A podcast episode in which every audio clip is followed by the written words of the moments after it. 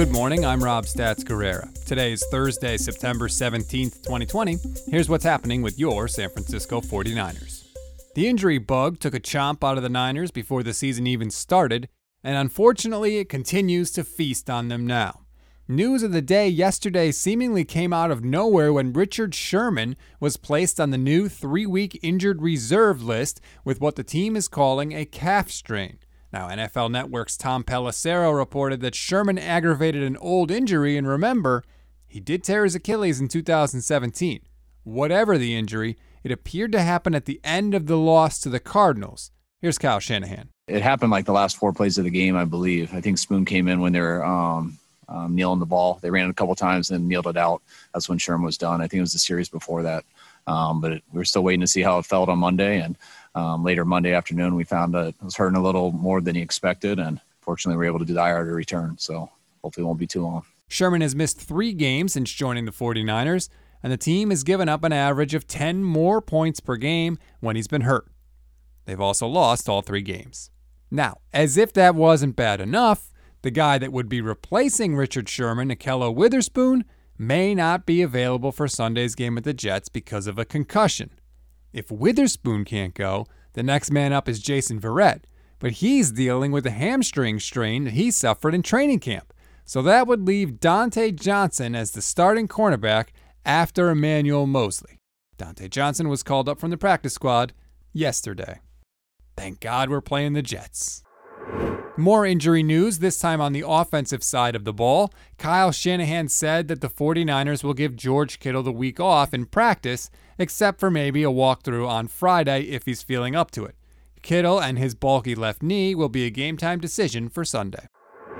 One bit of good news on the injury front is that all signs point to backup center Ben Garland and rookie wide receiver Brandon Aiyuk returning to the field in week two. Both were full participants in practice after being limited throughout last week. Here's Kyle Shanahan. Yeah, I think they're both about in the same boat. You know, they both got into practice last week towards the end of the week. They both um, at least made us think about playing them on Sunday. Um, we didn't go with that. Today will be the first day I see both of them going full speed since last Friday. So um, I'm optimistic about it. I know they're going to get out there today and hopefully they make it through and look good. Jimmy Garoppolo met the media after arguably his worst game as a 49er on Sunday, and not surprisingly, he was asked the most obvious question How can you get better? You know, I think there's obviously good and bad from watching the film, uh, but just you know, being decisive, uh, getting the ball out on time. I think those are two big things that uh, will go a long way.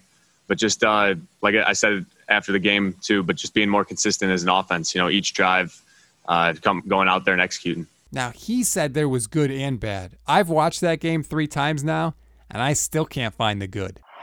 We always give you something to read, something to watch, and something you might have missed. Something to read on this Thursday Matt Barrows and Daniel Brown wrote an incredible article in The Athletic about Frank Gore's rookie year.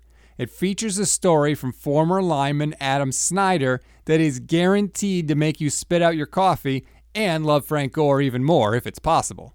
I'd explain it, but I can't swear on this podcast. Something to watch are Brian Baldinger's Twitter film breakdowns he does after every week of the NFL season, but this one specifically is about Javon Kinlaw's NFL debut. He has some very good things to say about Kinlaw and might be encouraging for a guy that didn't exactly fill up the stat sheet in week one.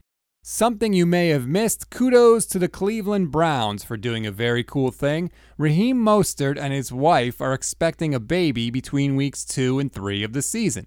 And they're going to deliver that baby at a hospital which is about 20 minutes away from the Browns team headquarters. Now, normally, Mostert wouldn't be allowed in the delivery room because of COVID 19, but the Browns will let him get a COVID test at their facility so he can be in the delivery room and he won't miss any of his NFL COVID testing, so he'll be able to play with the 49ers right away. That's going to do it for this edition of Stats and Eggs. Please rate, review, and subscribe to the podcast. You'll get the whole lineup of Niners Nation podcasts, including the Gold Standard with me and Levin Black, which drops later today. We take a deep dive into some of the problems from week one and also what we're hoping for in week two against the Jets, considering all this injury news. I'm Rob Stats Guerrera. We'll talk tomorrow.